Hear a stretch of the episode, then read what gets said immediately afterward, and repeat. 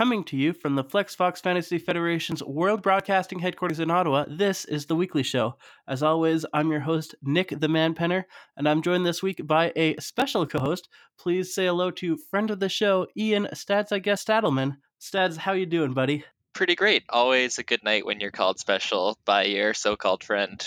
So called friends, indeed. Uh, mixing it up with the crew. A lot of commitments going on right now for everybody. It's a, a busy summer, so uh, happy to have Stads on board here to uh, provide a, a, fresh take, some new insights, and, and mix up the show a little bit. Yeah, and speaking of busy summers, one thing you should all be busy with is Cottage Weekend. That's in a month if you want to go finalize that soon, because the number of people sleeping there is kind of important. Uh, great plug right off the bat. Uh, absolutely do go if you're on the fence in any way about this. Uh, I went last year, had an absolute blast. Stads has a fantastic cottage, but uh, it would be good to know how many people exactly are sleeping there. So do RSVP ASAP. Uh, but with that said, I think it's time to get right into this week 12, huge week for the league. Uh, and we'll start with what I think might actually be the matchup of the week. There were a bunch of good ones to choose from, but I think the matchup of the week for last week has to be uh, Chris taking on Aiden. Uh, two teams that have a lot at stake here. They're sort of in the playoff hunt. They're in solid position, but a lot of jockeying going on right now.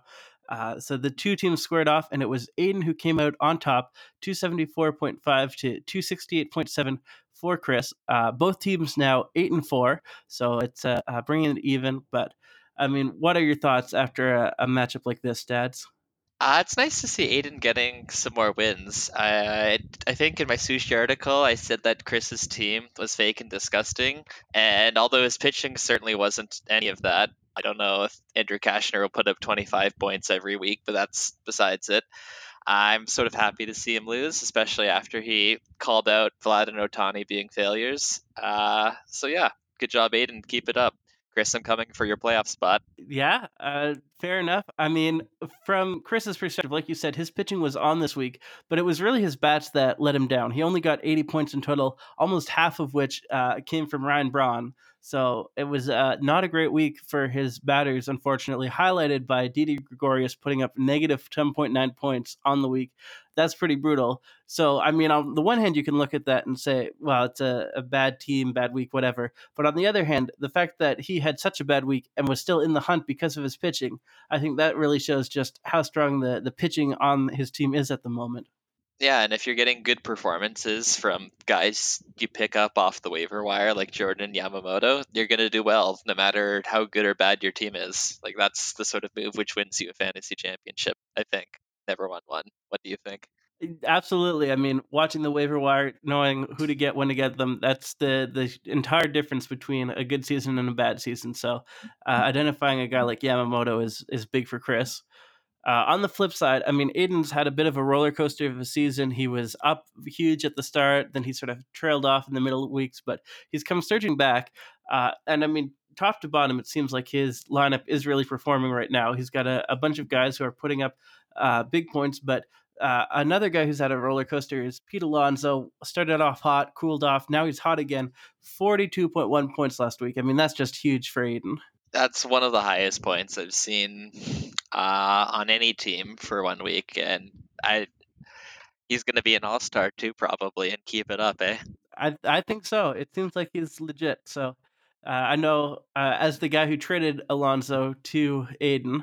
Uh, there's maybe a little bit of remorse there, uh, and there were thoughts earlier in the season that oh, pitchers are going to figure him out, uh, be able to get the ball down on him a bit more. But he seems to be delivering the goods yeah, and I mean, you might be right about pitchers figuring him out. It doesn't really matter if they figure him out now. It matters if they figure him out in September when it's playoff season, right? That's that's a good point too. The longer the season is, the the more material you have on a guy. Uh, I don't want to get too deep into the the standings discussions right away, uh, but I will point out that this does make the twice the division division very interesting because uh, Aiden is now eight and four, Ryan is eight and four too. So I mean, from that perspective, this win is just crucial for Aiden. It would have been easy for him to fall a, a step or two back of Ryan here, but he's keeping neck and neck. I love Ryan, and he's been fun to hang out with uh, on league events, and he's coming to Cottage weekends. I respect that but him not even making playoffs this year would be absolutely hilarious. And I think as a league, we would need to make sure that he never forgets that ever. I I think that's only fair. Uh, considering the the luck he's had in the past, it would just be a continuation of that. But man, that would just be a, a heartbreaker for Ryan. He'd pretty much be like the Pittsburgh Pirates of our league or something. I I think he might actually quit the league if he missed the playoffs.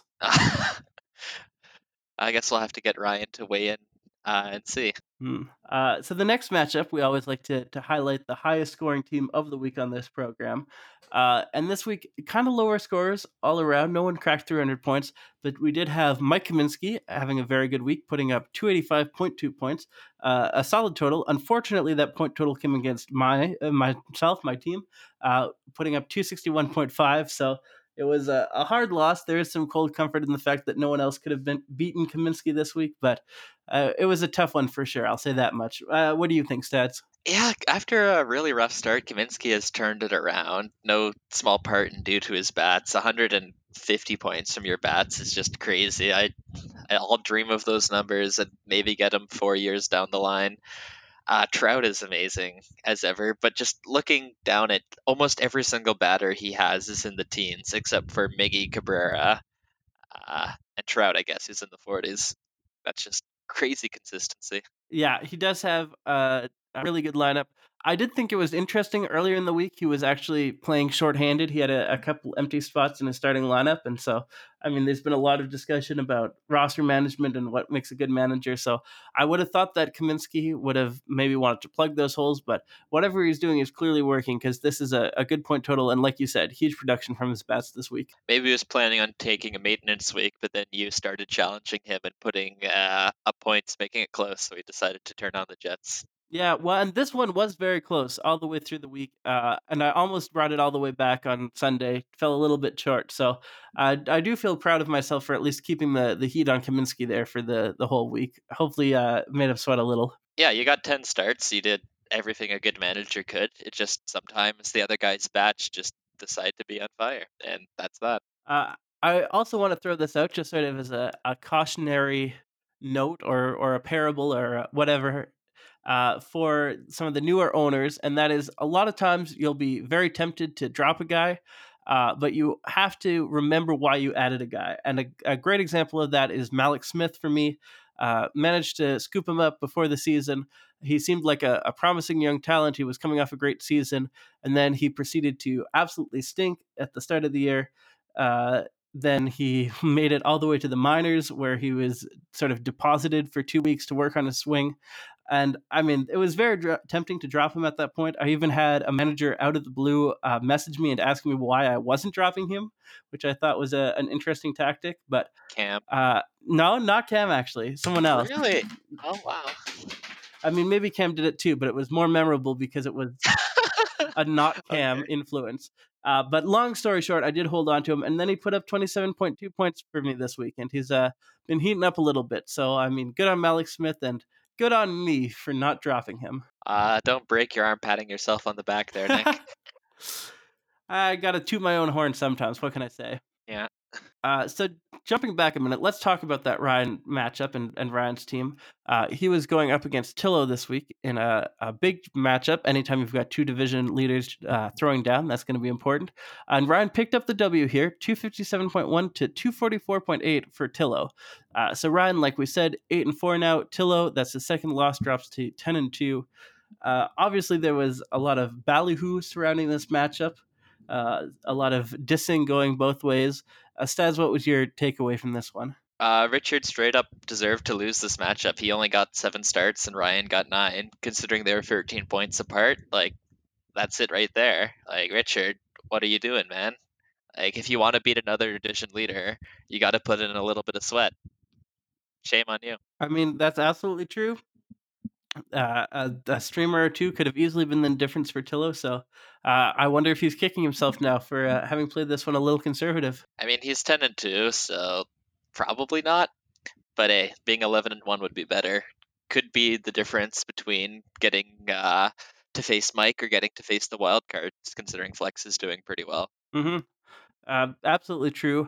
Uh, um, he did. Tillo did have some good performances, and he is dealing with a, a couple injuries. I know Benintendi missed some time, so I mean it's not the the optimal week for him. But uh, by the same token, I mean if you're going to be a, a league leading team, if you're going to sort of throw down the gauntlet to to other teams. You got to be able to walk the walk. Yeah, and I'm just not too sympathetic about injuries right now. We'll cover it more when we get to my matchup. Uh, fair enough. Uh, to give a, a, word to Ryan here, I mean, he had a, a couple of guys who had good weeks too. Uh, Manny Machado, 37 points. Uh, as divisive as ever, I'm sure, but that's a, a, very good point total for him. Overall, it seems like his team is doing pretty well uh, to get the, that sort of point total. And so, yeah, I, I think he must be happy with this matchup and an important win for him for sure. Berrios putting up 36 points on the week makes me super jealous. That's good consistency right there. Mm, truly. He's turning it around after a less than amazing year last year. Uh, that's baseball for you. And, uh, new year can be a world of difference. Uh, continuing around now, we've got Chow taking on the Squirtle Squad, and Chow wins this one fairly handily, even uh, 268.5 to 186.2 for the Squirts. Uh, that moves Chow to 5 and 7. Uh, Squirtle Squad even again at 6 and 6. Uh, I mean, this is obviously a very good point total from Chow. He would have beaten uh, Ryan Tillo this week. So, is this maybe something that's the, the start of a trend for him? Uh, hard to say. I'm facing him this week, so I certainly want to say no. But Chow has always had a good team when he isn't intentionally taking, and not for an amazing Japanese player. So, hey, like if Mookie Betts is still an MVP, and let's see, J Ram is coming back. I think he's been uh, a bit crappy this year, but hey, 21 points is pretty good. Uh, I actually haven't looked at Joe's team too much. But yeah, he seems to be putting up the point totals now. Yeah, I mean, I would say that Chow is probably better than his record indicates. He does have, like you said, a lot of talent on his team. Uh, he still has Mookie Betts, so that's a, a guy you always want to watch out for. I'm not sure if this one week performance really elevates him that much uh, in my books. If it had come earlier in the season, or if he looked like he was able to pull it off with some consistency, then he'd be a team to watch for. But as it stands, I I still think he's in sort of that mid tier of the league, and uh, what will really be interesting, though, is as we go into the stretch, as he faces some potential playoff teams. I mean, these matchups against Chow could easily swing the season, and, and he could play kingmaker in a sense, depending on his weeks against some top guys and, and not necessarily the Squirtle squad. Yeah, he has to leapfrog a few too many teams to make a playoff spot, likely, but he can certainly upset. Like any top team shouldn't take him lightly. Mm, absolutely, it's he's going to be a tough out for the rest of the year. Uh, and on the other side of the equation, uh, bad week for the the Squirtle Squad. Didn't break 200 points, but I mean, it's not a team that's not a team that's built to be competitive right now, and so I think they can probably live with this point total and this result. Yeah, and uh, Frankie Montas getting suspended for PEDs uh, just shows how thin the morality of the Squirtle Squad is. Back before Cam and Jafish used to care, and now they formed an evil empire, or they just accept whatever sort of evil, morally dubious players they can get their grubby hands on. It's disgusting. That that is a good point. I mean, have they addressed this at all on Slack? I haven't seen anything. I would have thought that he would have been dropped by now, but evidently not. You know, it's easy to talk the talk, but sometimes walking the walk is harder. Uh, fair enough. I I guess the the Pope and anti-Pope league are slipping. Uh, moving on, we've got a bunch more matchups we can talk about. Uh, let's jump into your stats. You were facing off against Luke this week, and I mean, this one, what can you say? But it came down to the wire, incredibly close. Uh, but Luke pulled off the win here, 234.6 to 231.5 for you a, a real heartbreaker in the end. I mean, I I'll give the floor to you. What do you want to say? Uh, I, I guess I have to make this short. First of all, watching Ohtani pinch hit Sunday night, and I see him make contact, and it's only a single, was absolutely heartbreaking. Oh, that hurt. Uh, Vlad putting up negative 6.2 points. Please stab me in my soul. I'm dead inside. I would have won if I hadn't rostered Vlad. Please kill me. Uh, my pitching actually doing pretty good, like 143 points. What more can you ask for before they all got hurt? Uh, yeah, good job, Luke, for just squeaking it through. Uh, although you only got six uh, starts, so next time you maybe you should do something about that. If you even listen to these, I don't know. Uh, yeah, fair enough. Uh, I feel your pain watching Ohtani there. I mean, anytime you've got a guy on Sunday Night Baseball, it's uh, it's you watch through uh, through your fingers a little bit because it can really swing, uh, especially in a close matchup. So that's frustrating. Uh, I'm glad to hear you're going to be uh, dropping Vlad Jr. That seems like the best move for your team at this point after he's cost after he cost you this W. I. I mean, just looking at the the numbers here, you had 88 points from your bats, 143 and a half from your pitching, whereas Luke had 151 from his pitching and 83.6 from his bats. So very evenly matched. He had a, a slight edge in the pitching department, and and that seems to have made all the difference. But I mean, this obviously hurts for you more than anything. Dropping down to six and six, you really could have used that win, right? Yeah, I think on an earlier podcast you said something about playing with house money, and I sort of just chant that softly to myself whenever I think about losing to Chris and Luke like this. Like I could be eight and four and in a playoff spot right now, but I my guys didn't perform. I need to, I guess, wait for Ohtani to come back for Vlad to, you know, turn into the monster he's supposed to be, and just take my turn. I can't jump the queue. I mean, the wheel turns, however, slow. So you've definitely got a, a bright future, and you've gotten a lot of bad luck out of your system. I think that's fair to say too. So uh, who knows? Maybe things will will turn around uh, at some point, and and you'll go on a real tear. Uh, I like the positivity. I yeah, I'm trying to help you out, man. It's it's a tough position to be in. I've been there too. There's a, a lot of rationalizing that goes on. What can you do? That's what makes it fun. Exactly. It, I mean, it's all about the optimism. You got to believe in yourself, or no one else will. Yeah. Uh, speaking of not believing in yourself, do we want to look at uh, Garth Newton's or the Garth Bowl? The Garth Bowl, uh, yeah, it's a classic matchup, one we look forward to every year. Uh, anytime the two Garth show off against each other, uh, this year was uh, a defensive struggle, or some would say an offensive struggle, because it was a very low scoring matchup. But Garth Newton is the one true Garth, uh, putting up 168.2 points to 159 for Garth McInnes. So uh, Garth Newton sneaks out the win. Another loss for Garth M. Uh, Garth N, 4 and 8. Garth M, 2 and 10. Uh, Stads, who's your favorite Garth? Oh, definitely Newton, because he actually says things and contributes. Plus, he didn't spawn Cam. I, I mean, all good things. Yeah, and it also always warms my heart a little bit when the second lowest scoring team wins its matchup. Just shows that the universe has a sense of irony. That's that's true. I did not put that together, but you're right. This was uh uh yeah, one of those times where everything just comes together in the right way. Yep. Uh, and I, for one, am sort of happy that Garth Newton's rebuilding because it means that my division's just a little bit less competitive, even with Mike and Flex sitting on the top of it. Yeah. Well, and I mean, obviously these two guys are I don't know what you even call it for Garth M. Uh, Garth N is rebuilding though. Uh, it seems very likely these two will meet again uh, at some point this season, probably in the the Vase competition. So, uh, from that point of view, I mean, yeah, it's just going to be interesting to to see how the two guys go in the future. I kind of want to imagine that if uh, Garth M wins the vase, Cam will give him the actual vase on Father's Day, and that'll be the Father's Day present. That would be very touching. I I hope he does go for that plan. Okay.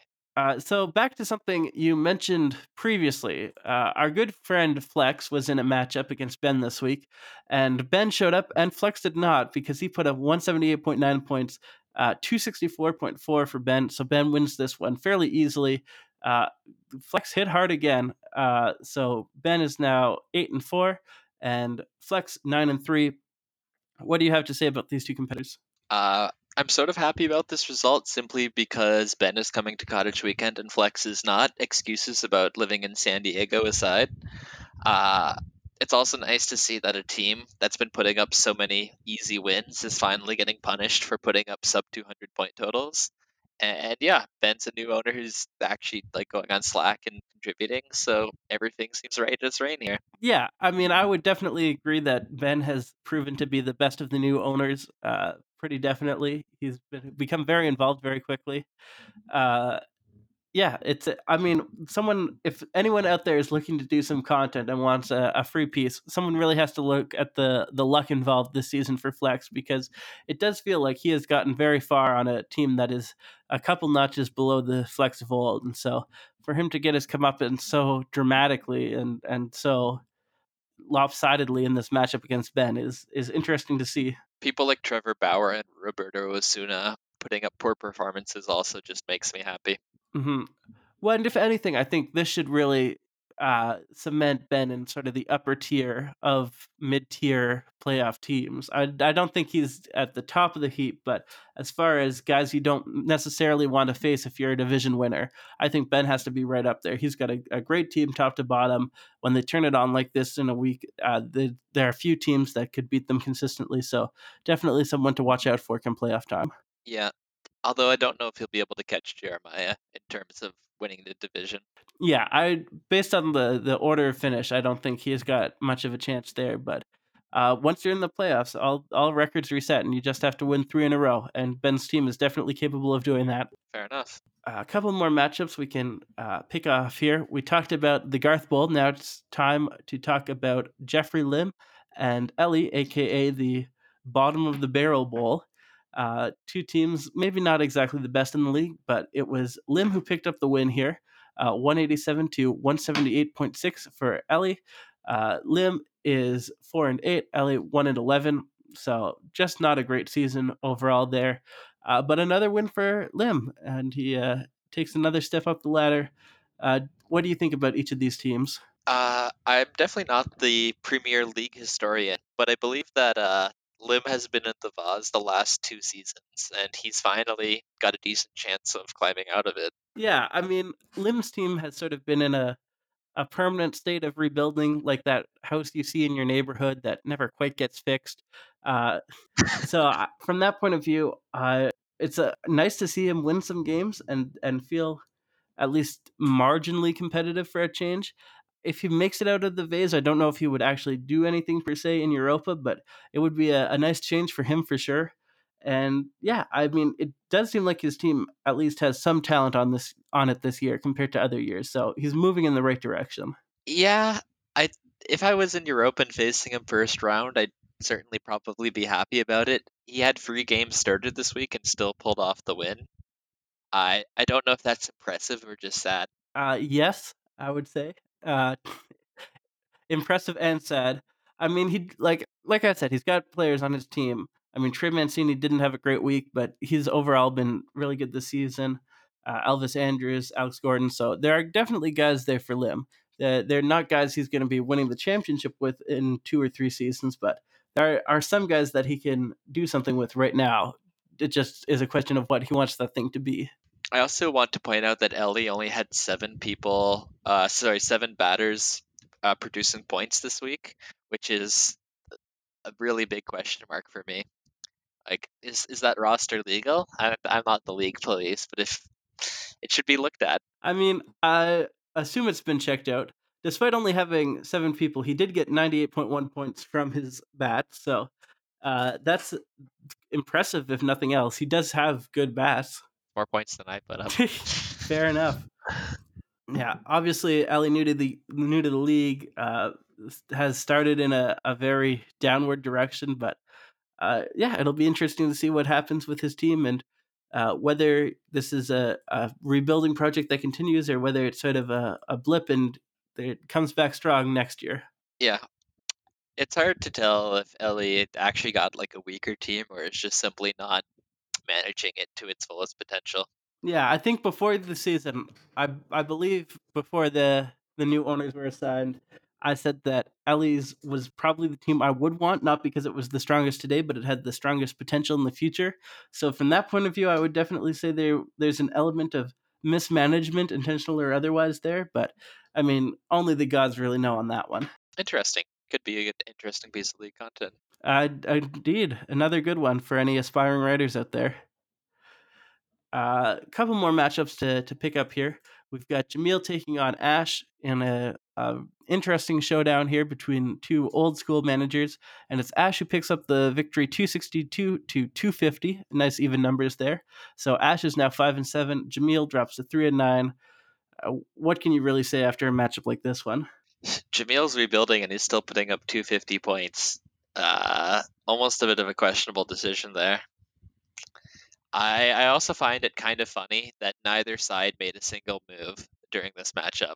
Both of the acquisition limits were zero out of seven. just shows how little either of these owners care. Ah, but sometimes you gotta know when to hold them and, and know when to fold them. But I I think you're right. Both of these guys probably could have benefited from some acquisitions.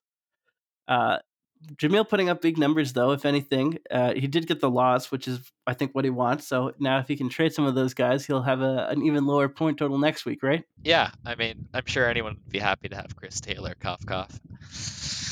hmm Uh, and from Ash's point of view, I mean, he's made it clear that he's not going to enter another rebuilding cycle. That he is in full win now mode. That he wants pieces for this season.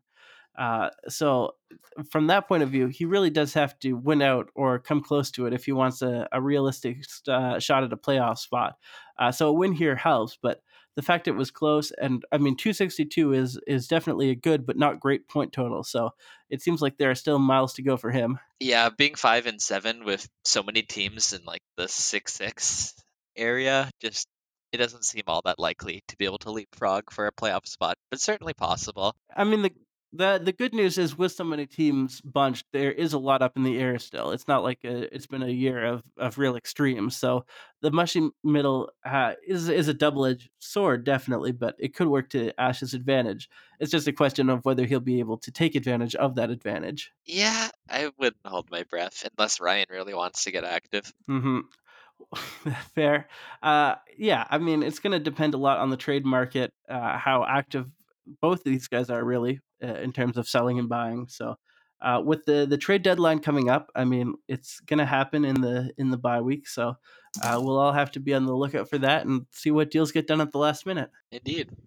I'll be active if anyone has anything. Just plugging it there. I mean, I'm in the directory. You can call me anytime, day or night. So I believe we've got one more matchup to talk about. That's right. Uh, and we'll talk about the co-host who isn't here, Jeremiah, taking on RKR. Uh, Jeremiah predicted his own demise ahead of last week because with the voodoo magic, you can never be quite certain of anything. But uh, he did get the win here 253.4 to 221.3 for RKR. So Jeremiah 10 and 2, uh, RKR 2 and 10, different ends of the spectrum, but a, a relatively close matchup and a bit of a disappointing point total for Jeremiah. I mean, what are your thoughts, Dad? There's the old saying about voodoo never striking the same place twice. Uh, yeah, so that sort of explains why RKR wasn't quite able to put it, uh, get another win against Jeremiah. Last year's was definitely the better one. Anyway, most important one. Uh, Juan Soto still doing great. Uh, I wish I had traded Vlad for him almost. Uh, Jeremiah, why didn't he put up that many points? I I'm taking a look. I guess Trea Turner's not performing well. Uh, Mondesi and Bryant not performing well, but otherwise, pretty good performance from his bats. Nine starts. Like he was certainly trying against RKR here. Yeah, I mean, first of all, I prefer the expression "a watched voodoo never boils." uh, like Jeremiah has talked a lot about his his team and his lineup on the show before, and this isn't to you know badmouth him when he's not here or take away from anything he said before. But I I would reiterate what I've said for years now, which is that at the end of the day, it's all about consistency, and the big weeks don't matter as much as having guys who are able to put up points on a very consistent basis, and it's those guys who you know are good for 10, 15, however many points a week those are the guys you really need in your lineup more than the the flashy superstars who you know hit four home runs one week and then strike out 32 times the next. Yeah. uh, and so from that point of view i think that's the one thing that's really holding back jeremiah right now is that he's got that upper end talent. He's got guys that can put up huge weeks big weeks. Uh, he's got pitchers that you know can can throw quality starts can throw big strikeout games. But when you don't quite have that consistency that can be a, a real achilles heel for your team Yeah, Mad Bum throwing a big old goose egg is certainly not something you want on your team. He's old. yeah He's washed. and and again there's only so much you can do to control that right and it's not like there exist these perfect players out there that anyone can go and grab who only you know they get one hit every single day uh it's harder than that but i mean if you're a team like jeremiah and you're putting up 253.4 in the playoffs you're gonna have a bad time Yeah, especially because some of these wild card teams can definitely go to like the 270s, 280s without breaking too much of a sweat. Like hell, I think you broke 300 this year. I broke 300 this year. Yeah, and so the good news for Jeremiah is that this happened against a lower tier team in a matchup that didn't really matter either way for him. Uh, but again, I mean, you just got to watch these point totals. Uh, if you're a front runner, you can't hit the cruise control. You can't go to sleep at the wheel. You got to, and uh, again, like we said, trade deadline coming up. So if you're Jeremiah and you're looking to maybe make a trade, maybe make an improvement to your team, that's one of the things I think you really have to keep in mind is that idea of performance. Yeah. Looking at RKR for a bit because I want to give him a bit of airtime. This Zach Plesac guy, uh, putting up 32 and a half points, coming from absolutely nowhere, doesn't even have a pitcher on ESPN. Like, damn, who is this guy? Just found on the waiver wire. Nice find. Yeah, they are truly sometimes. So uh, good, good on RKR for grabbing him. Is that uh, wrap up this week? I think that I was just gonna say I think that's gonna do it for our, our look at week twelve. It was a very busy week. There was a lot going on, a lot of things happening in different directions, but uh, a fun one to be part of for sure. Always fun to be part of this league. Uh, so speaking of fun things, I think for the midpoint today, uh, Chris's article, his power ranking stats. I mean, they they've been the talk of the town since this afternoon. I was just wondering, sort of your impressions reading them. If you had any thoughts you wanted to to share about them anything like that? Uh, well, I'll just start with the part he wrote on me. Like, dude kicked me right in my pressure point. Like, damn, Vlad and Ohtani not being as good as they were hyped is something that disappoints me literally every single day. I open up fantasy in the morning and arrange my lineup. Like, ugh. But my team is still on a better trajectory than yours. I know you won your division. Good job. I hope you win it again and pass Richard. That would be a great story. But I still take my squad over yours. Well, okay. I mean, first of all, I I appreciate Chris. Uh, the this league is definitely like the USA Network because characters are welcome. Uh, it's it's it's great content. It's the most anyone has written for a power rankings by far. So, like on a word count basis, I'm glad I'm not paying him by the character. Uh, Jeremiah will definitely take that as a challenge. I'm hey, go for it. Or uh or if Ryan wants to write another treatise that takes the seven hours to read, I'm all about that. Uh, it does seem a little bit weird that he's maybe knocking some aspects of league content when he makes about two Slack posts a year and none are really coherent. Uh, I mean, he's he's not the most involved guy, he has gotten a lot better about answering like trade discussions. I'd, maybe the quality of his answers, based on what some people were saying on Slack, leave leave a little something to be desired. But that's fine. I mean, yeah, it's, I it's a fun a fun article to. And something to be said for only the jester can make fun of the king. So I'm glad he he cut us all down to size a little bit there. Uh, there's also the question of how old Chris is, because I, like just about everyone in this entire league, has never actually met the guy. So I always assumed he was in his mid 20s, like most other people. But apparently he's in his like 30s or something. Really? definitely took me by surprise. I, I did not even realize that. Uh, something in the article about knowing references on the same level that Garth Newton did. I, I'm not exactly sure, being a millennial and all. Uh, but yeah, huh. that was a shocker. That's that is a real shocker. I mean, I'm used to most league owners being a little bit younger than me, so the idea of Chris Kennedy being in his 30s, that's a that's a real plot twist. Although that's like when I found out that Max Brand is an honest to god teacher. That was like the biggest mind trip of all time. That freaked my bean. Fair enough. Uh, but I will also say, Chris Kennedy, get on this podcast. You are welcome on the weekly show anytime there you go. I don't think anyone's been quite welcome. Yeah, well, and I I'll take it one step further. If you want the rest of us to, to clear out, give you an hour free airtime by yourself. I mean, I don't know if you're a, a, team player or not so much, but you can definitely just grab the mic and and say what you want to say. You might need to add a parental advisory note to that podcast, but anyway. I mean, I'm not sure if anyone would listen to it, but you're free to record. These are public airways. That they are. Okay, let's get into Lucky Week 13. It's another big week in the, the Flex Fox Fantasy Federation. Bunch of matchups we can talk about. A bunch of matchups to look forward to. But the one the one that has in my mind is uh, Jeremiah taking on Ryan. Friends torn asunder. Uh, buddies not able to stand up for the for each other on Slack anymore right now. Uh, and it's a matchup. We're recording this one on on Thursday night. It's a matchup that's really gone with a bang here because Jeremiah out the gate with 206.9 points to 82.7 for Ryan. So big lead for Jeremiah right now. Uh, Stads, do you think Jeremiah's going to be able to see this one through to the finish? Don't see how he couldn't, to be honest. Uh, 120 points is absolutely massive, and I'm trying to open it up, but ESPN is giving me an ad. Oh, fun. Uh, so I'll be able to tell you in a little bit. Uh, but yeah, I'm sort of surprised to see a gap this big. Uh, Ryan's point total is low, but not that low. Uh, Jeremiah is just way in front of everyone else. I think he's like 60 points more than the nearest guy, something like that. Yeah, I mean, obviously, this is a, a great performance from Jeremiah so far. Uh, really hot at the gate. I, I don't think Ryan has much of a, a chance to catch up. Although I think at the beginning of the week I probably would have, have picked Jeremiah too, just because it seems like at least a match on paper and and really a proving ground for Jeremiah. This is the kind of matchup that I would want to put up a, a big point total in if I was him. Make a statement against another division winner. Exactly, exactly. Uh, if there's any consolation for Ryan, it's that he has uh, Jeremiah's used two more starts than him, but I don't think two starts can explain a 120 point discrepancy.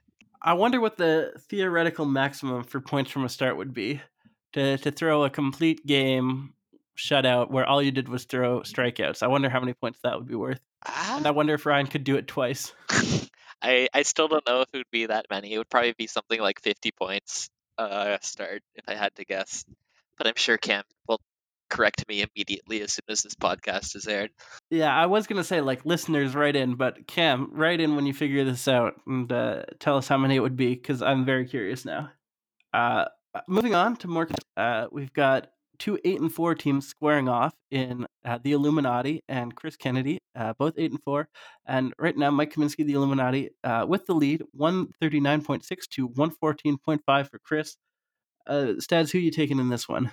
Ah, you know, both of these guys are just people I love to hate. Like, I'll be honest, it's sort of hard to pick between them. But I think I'm gonna have to go with Mike here. Uh, him repeating the championship would mean everybody else is as miserable as me, so I kind of like it. Um, and yeah, I have a couple roadie bets with him, so I'm kind of cheering him for him there too. I mean, I just think realistically, based on team quality, Kaminsky has a definite edge here. I mean, we talked about Flex being lucky. Chris has definitely been lucky this season too, so I don't think he's quite on the same level. And and for that matter, Kaminsky has been either unlucky or lazy, depending on your point of view. Uh, but ultimately, this is the sort of matchup that he should be winning. I think he is motivated to win at this point. He's got a lot to gain if he can get a, a couple wins here. So I think Kaminsky can take this one in the end. Yeah, Chris is three starts behind, and three starts equating 25 points or so is about right. Like, that's might even be uh, like Chris might even be in the lead if he gets good starts, but hey, he has to get them first for them to happen. Oh, exactly. That's very doable, but yeah, you gotta you gotta be able to cash the check too. Uh, well, let's turn now to what I would like to call the low man on the totem pole bowl, uh, because we've got Garth M taking on Ellie. M coming in two and ten, Ellie one and eleven, obviously. So I mean, someone's gonna get a, a significant portion of their season wins right here in this one matchup. Uh, and it is Garth who has the lead, 97.4 to 51.3 for Ellie. Uh, who are you liking in this matchup? I don't know if I'm qualified to express an opinion here. Like, neither of these people even listen to the podcast, and they're both going to be teams 19 and 20. Like, why, why do they deserve my time? I, I don't know. Fair enough. Listeners, do you know? I mean, remember that one great week where Ali put up like 200 points and suddenly the whole game was changed and he beat Jamil and then all everything went right in that one shining moment? Yeah, but do it twice. I don't know. I was going to say he should really cherish that memory because it's not happening again. I got Garth all the way in this one. Yeah, he, he just lost the Garth Ball, so now he's coming for revenge on a hapless victim, I guess. He's he, odds are he's got to win sometime, and and this seems like the time for him. Right. Uh, which of these two owners is more likely to still be in the league next year? Hit me with that. Oh, Garth McInnes, absolutely. Absolutely. I I would say so. The man is an institution. Like he's going to be in this league long after the rest of us are dead. Okay, if you're sure. I I mean, I've always compared him to the Undertaker of our league in that no matter what, he just won't retire. He won't go away. some people say, well, maybe you should you should actually leave now, and he just keeps coming back for more. So uh, that's that's me. Maybe he's doing what I did first year, and he's intentionally gonna tank and win the vase. Not that that's something you should bother with anymore, because you don't get first pick. But anyway, I mean, something to do in it. yeah, it is. Uh, okay, well, it's also time to be a little self-serving for us because we each have matchups this week. Uh, as the guest, I'll let you go first. You're taking on Chow here. Uh, you're six and six. He is five and seven, and right now you do have the edge, uh, one thirty-three point seven to one hundred seven point two for Chow. Do you think you're going to be able to to win this matchup? I can't say I'm feeling too confident because I was in this almost exact same position against Luke, and honestly, hitting the eight or nine starts is going to be tricky. I've got four uh, quality pitchers on the IL right now, five if you count Ohtani. Uh, so yeah, it's it's a little tricky for me to figure that all out, but hopefully it comes together and my bats are all right, and Vlad decides to not be trash. That last one would be really nice. Good goal to have, uh, obviously. I mean, I do feel like Chow is coming off a hot week, so I could I could see him having another good performance here and really taking it to you. But I think that probably would have happened already if it was going to. So I think uh, you know it's obviously a slim lead, but I think you might be able to to build off it, grow it a little bit, and I think you're going to be able to take this one. I wish I had your confidence. Uh, well, my turn next. I'm taking on Aiden this week in a, an interesting matchup because I'm seven and five. He obviously is eight and four, and and really gunning for a uh, and he does have the lead so far in this matchup, one twenty six point three to one hundred two point nine for my, myself and my team. Uh, Stads, I'll let you take this one first. Who do you think is going to win this matchup? I'm gonna say you because you supported me, and because you taking Aiden down a peg would make this really, really interesting for the playoff picture. I believe in you 120 percent because 110 percent just isn't enough for how much I believe in you. Ah, uh, shucks. I, I love the definite belief. I love the idea that I can incite chaos by winning. Uh, love love to be the voice of chaos in any situation. Uh, I similar to you. I'm not quite as confident in myself just because I know my starts aren't exactly optimal this week. Uh, it's uh, one of those weeks where not everything quite works out, and this London Red Sox Yankees series is just terrible for everyone's schedules. They should have not allowed it on that basis alone, or put it immediately before or after the All Star break. That was a, a mistake on their part. But I digress. I I do think I'm going to be able to pull it out because I always bet on myself, always believe in myself. Uh, think that I'll be able to do just enough, but it's going to be a, a tight matchup because these are some good teams, and so yeah, love to see what happens next. It's a winner's attitude, and hey, Alex Young's having a great night as we're recording. Alex Young, I mean, man, more power to uh, that dude. I, I definitely did add him as a streamer solely because he had the same name as a friend of mine in elementary school. Uh, so to the real Alex Young from Keatsway Public School, real ones remember. Uh, let's go. Glad you made it to the majors. Sounds like Flex has a new uh, emoji to add to Slack. yeah, let's Keatsway Cardinals, baby. We, we were the best at grade six basketball. Oh damn! it helps being taller than all the other children. Uh, speaking of Flex, Flex is playing in a matchup this week too. Uh, he's taking on Jamil. Uh, is nine and three. Jamil is three and nine. Mirror images of each other, but a close matchup because Flex has one twenty six point eight. Jamil one fifteen point seven. So still very tight. Stads, who are you taking in this one? Jamil, I know you're uh, too busy teaching children how to play basketball or just partying over the Raptors win to go on the podcast, but you should still totally use some of your time to uh, beat Flex here, both because it would be chaotic and because he's at the top of my division and it would be great. Plus, it'd be something uh, to talk about at Cottage Weekend. So, yeah, I'm believing in uh, Jamil here. The Husan Alliance will rise again. Interesting. A, a good upset special pick. Uh, I think I'm going to stick with Flex. Uh, it should be a close matchup but ultimately it's a situation where one team wants to win and one team wants to lose and when that's the case it usually finds a way to happen so i i don't think jamil is going to be able to see it out maybe he's too busy teaching kids how to to dress fine for the insta maybe he's too busy getting more tattoos really can't say but uh, yeah, I, I don't think he's going to have the, the heart or the will of a champion required to pull off the upset against Flex. I'm going to slow you down. Just on one note, everything else is fine. I don't think Jamil wants to lose here. The Vaz doesn't get the first pick now. You, you want to win Europa, and he's in serious danger of slipping out of it. So, like, Jamil, if he ever needed a reason to win, that was it. Uh, yeah, that's fair enough. Uh, in in that sense, uh, he does want to be in the Europa competition, uh, and I don't think he's in danger of winning too much this season. So uh, there is something to be said for uh, beating Flex and and taking a step into that competition. You're right. Uh, moving on down, we have Garth N taking on Lim, a couple of four and eight buddies battling it out, and it's Garth N who has the lead here at 95.3 to 40.9 for Lim. Uh, Boysteads, what are you thinking on this one? Picking whoever loses this is a decent has a decent chance of uh, playing against me in Europa. So I'm sort of watching this with some mild interest, very very mild, but uh, still some interest. Although Garf has come up to a really big lead here. I also find it interesting that Lim has put up three starts, and that's the same number of starts he put up last week. So I don't know if he's just overcompensating or what. Uh, yeah, that's a, good question. Maybe he's had a, a shift in managerial focus. Uh, I would point out that Lim has tended to get wins in bunches this season. Uh, lest we forget, he started off the year three and one, and then lost seven straight. Uh, but I think he might be able to pull out another win here. Uh, the obviously the margin is is something right now, but in terms of a, an overall score, it's not that bad, and maybe he'll be able to to find some solid points heading into this weekend. So I think he'll actually be able to win this one. Patterns are pretty believable. Uh, otherwise, they wouldn't be patterns. Yeah. Everything happens for a reason. A uh, couple more to talk about here.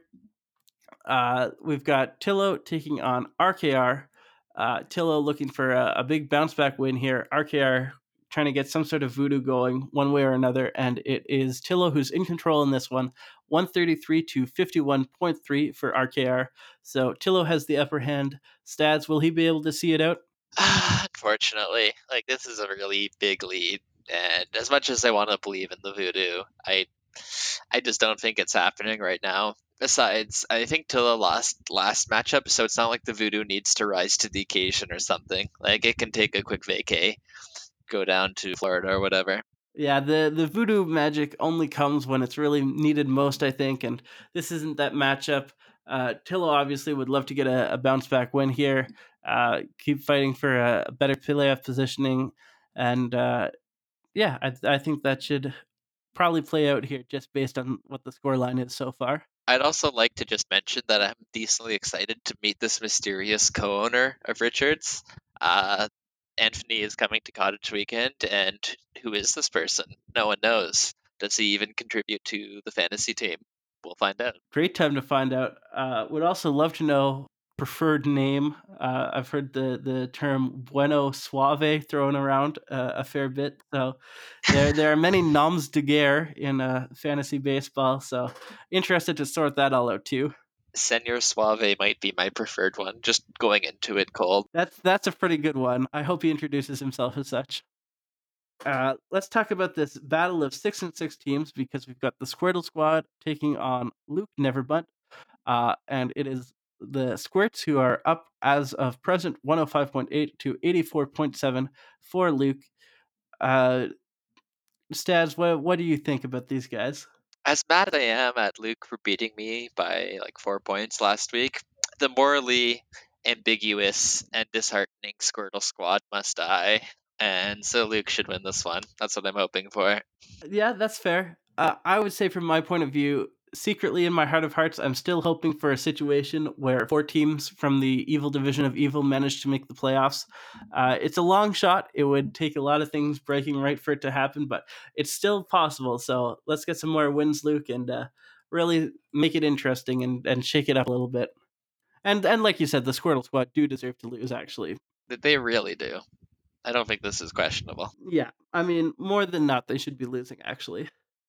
Uh, okay, last matchup of the week, and we've saved a real doozy here because it's the Ben, the Star Boys, taking on Ash Sebastian and the Moneyballers.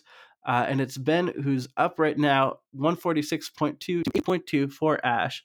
So this is obviously a, a huge matchup for both these teams. There's a lot at stake here, but who do you who do you have, Stads? Ben's out to a big lead. He's the better team. He actually cares, and he isn't Ryan. So I don't know what Ash has going for him. You want to tell me, Nick? Uh, realistically, Ash does need a win here. Like this is the kind of matchup he has to win. There's, there's no doubt about it. He's lost more than he realistically can. Uh, it's it's got to be pressing on him this need to win and this desire to win. So I can see that being a motivating factor. But if that is motivating Ash, he sure isn't acting on it because team is in the hole.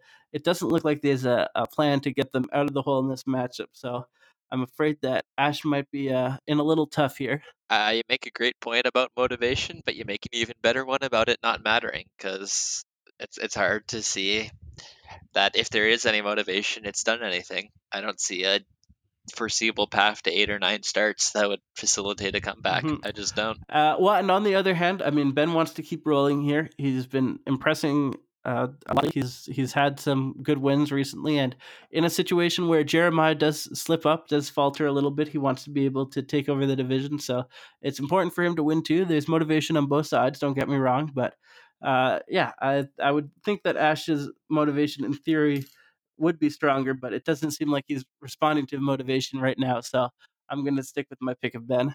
Yeah, although you did bring up a point, uh, which I want to touch on. I, I don't want to encourage anyone to lose on purpose uh, for better playoff seedings. However, I do want to point out that between Ben and Jeremiah, the higher person will face a wild card and the lower person will face Ryan, I think, right? Likely, or the the other division winner. Okay. Uh, I thought it was whoever win, uh, whoever wins on that side will face Ryan. Well, it might not necessarily be Ryan, is what I'm saying. Oh, yeah, the other division yes. winner, yeah. yeah. And with the way things are looking now, Ryan might straight up be weaker than any of the wildcard teams.